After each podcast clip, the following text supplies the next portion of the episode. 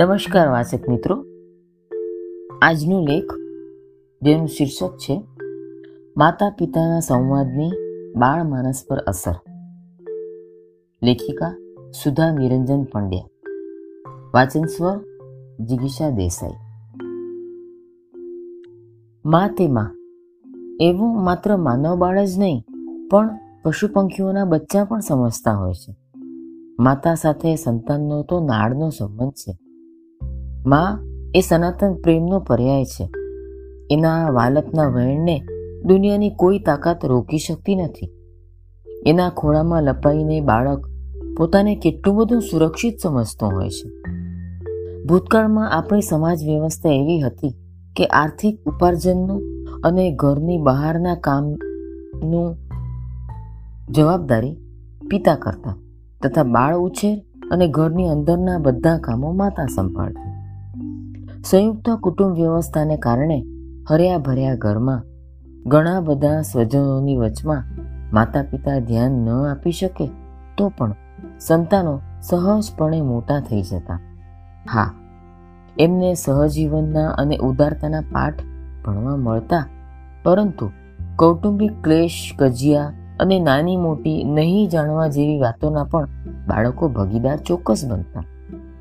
માતા પિતાનો પરસ્પરનો અથવા કુટુંબના કોઈ સભ્ય સાથેનો આક્રોશ ઘણીવાર સંતાનો પર ઉતરતો અને વિના કારણ એ માર ખાતા. આજના જેટલો શિક્ષણનો ભાર તે સમયે ન હોવાથી અને બાળ ઉછેર પરત્વની સભાનતા પણ ન હોવાથી આ પ્રશ્ન વિશે જાજી પરવા કરવામાં આવતી નહોતી. પોતાના અને બીજાના સંતાનોની હાજરીમાં માતા પિતા ઝઘડે, ગાળાગાળી કરે અને પિતા માતા પર હાથ પણ ઉપાડે. સંતાનો આ પ્રવૃત્તિના ઘણીવાર સાક્ષી બની રહેતા. આજે પણ કહેવાતા શિક્ષિત અને મોભાદાર કુટુંબોમાં આવા વર્તન થાય છે. એવું જાણવા મળે તો બહુ આશ્ચર્ય ન કરો. અશિક્ષિત કુટુંબોની તો વાત જ જુદી છે. ભારતને આઝાદી મળ્યા પછીના સમયગાળામાં અને ખાસ કરીને છેલ્લી ત્રીસીમાં બાળ ઉછેર પ્રત્યેની સભાનતા કુટુંબોમાં વધી રહેલી જણાય છે. સ્ત્રી શિક્ષણ વધવાની સાથે અને સ્ત્રીઓની આર્થિક સ્વનિર્ભરતાને કારણે કુટુંબ જીવન અંગેની જાગૃતિ વધી છે. વિભક્ત થતી જતી કુટુંબ વ્યવસ્થાને લીધે નોખા પ્રકારના પ્રશ્નો જરૂર ઊભા થવા લાગ્યા છે, પરંતુ અહીં આપણે માતા પિતાની પરસ્પરની અને અન્ય વ્યક્તિઓની સાથેની વાતચીત બાળ માણસ પર ઝીલાતા સંતાનો કેવા સંસ્કાર પામે છે તેની વાત કરવી છે.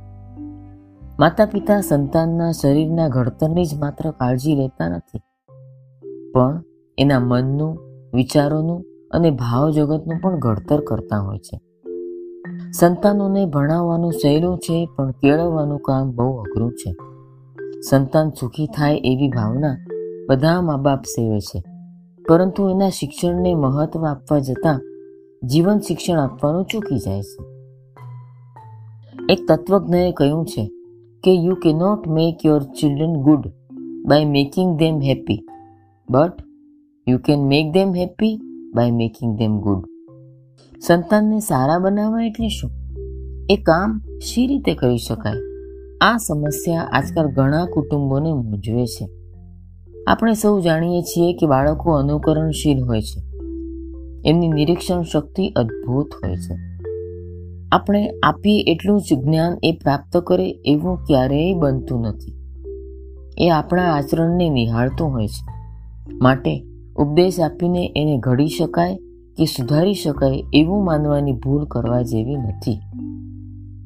જો માતા પિતાની વાણી કે વાતચીત કડવી, તોછડી, આકરી કે કૃતક હોય, વાત વાતમાં જૂઠું બોલવાની, પોતાની ભૂલો માટે બીજાને દોષ દેવાની પોતાની હીનતા કે અવગુણો છુપાવવા માટે પર નિંદા કરવાની, બીજાને હલકા પાડવાની, બીજાની મહેનત પર જીવવાની, લાલચો આપીને પોતાના કામ કરાવી લેવાની અને નજીવી વાતે ઝઘડી પડવાની એમની આદત હોય તો વારંવાર આ પ્રક્રિયાના સાક્ષી બનતા સંતાનોના કુમળા મન પર અણધારી, વિકૃત અસરો થવાનો પૂરો સંભવ રહે છે.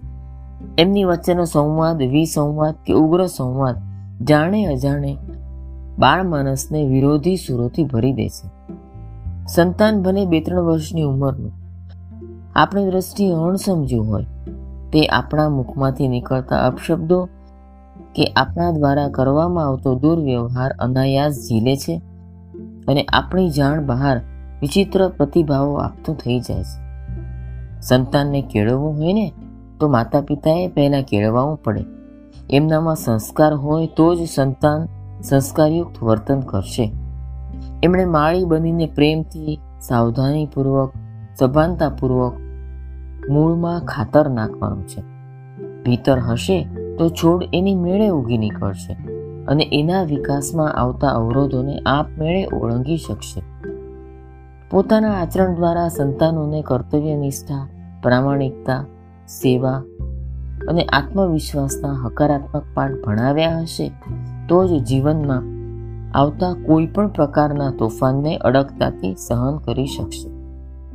આપણે ધર્મ જડતા, કુરિવાજ અને અનિષ્ટ ધનથી અળગા રહેવાનું બાળકને શીખવવું હશે ને, તો એ ચીજોથી પહેલાં આપણે દૂર રહેવું પડશે. આજે ચારેય તરફ નજરે પડતા પ્રલોભનોમાં આપણું સંતાન સપડાય નહીં, એમ સૌ માતા પિતા ઈચ્છે છે ખરા. પરંતુ પોતાનું આચરણ સંયમિત કરવાનું ભૂલી જાય છે. આપણા સંવાદોમાં વ્યક્ત થતી મોટાઈ, પૈસાનું અભિમાન, સત્તાનો તોર કે કોઈ પણ પ્રકારની તાકાતનું અતિક્રમણ આપણા સંતાનો આપણને ચક્રવૃદ્ધિ વ્યાજ સાથે પરત કરે છે એ આપણે સમજવું જ રહ્યું. સંતાનો એમના જીવનમાં ક્યારેક આપણે ધાર્યા ન હોય એવા ખોટા પગલાં ભરે ત્યારે માતા પિતાએ આંતરદર્શનની પ્રક્રિયા આરંભી દેવી જોઈએ. કેટલા મા બાપ પ્રશંસામાં જ જિંદગીભર આસતા હોય છે, તો કેટલાક પોતાના દુઃખોને આખો દિવસ રડ્યા કરતા હોય છે. દરેક કુટુંબની જીવનશૈલી તો નોખી રહેવાની. માતા પિતાએ પોતાના આચરણ પરત્વે તો સભાન બનવું પડે, પણ સાથે સાથે અન્ય બાળકોની હાજરીમાં પોતાના સંતાનને હલકું ન પડાય ગમે તેવા શબ્દો બોલીને એને ન નરળાય એને માથે પણ ન ચડાવાય, ખોટા વચનો કે લાલચો ન અપાય, તથા કોઈની બીક આપીને દબાવાય નહીં, એની કાળજી રાખવી પડે. પ્રેમને પૈસાથી મૂલવતા કુટુંબના સંતાનો કેવા નીવડે છે, એ તો સૌ જાણે છે. આજના સમયમાં માતા પિતા બંને વ્યવસાય કરતા હોય, ત્યારે સંતાનને પડતી પોતાની હાજરીની ખોટ પૂરી કરવા એની બધી માગણી સંતોષતા હોય છે. બાળકના મનને એવી આદત પડી જાય છે કે ક્યારેક માગણી પૂરી ન થાય તો મા બાપે મોટો અપરાધ કર્યો છે એમ માનવા લાગે છે. મા બાપે એમના વ્યવસાયને કારણે ઊભી થતી તાણને ઓફિસમાં જ મૂકીને આવવું જોઈએ. ઘેર આવે ત્યારે બાળક એમને હસતા જોવાની અપેક્ષા રાખે એમાં કંઈ વધારે પડતો તો નથી જ ને. આપણે હસીએ તો સંતાનો પણ હસશે. બરાબર ને? આભાર અસ્તુ.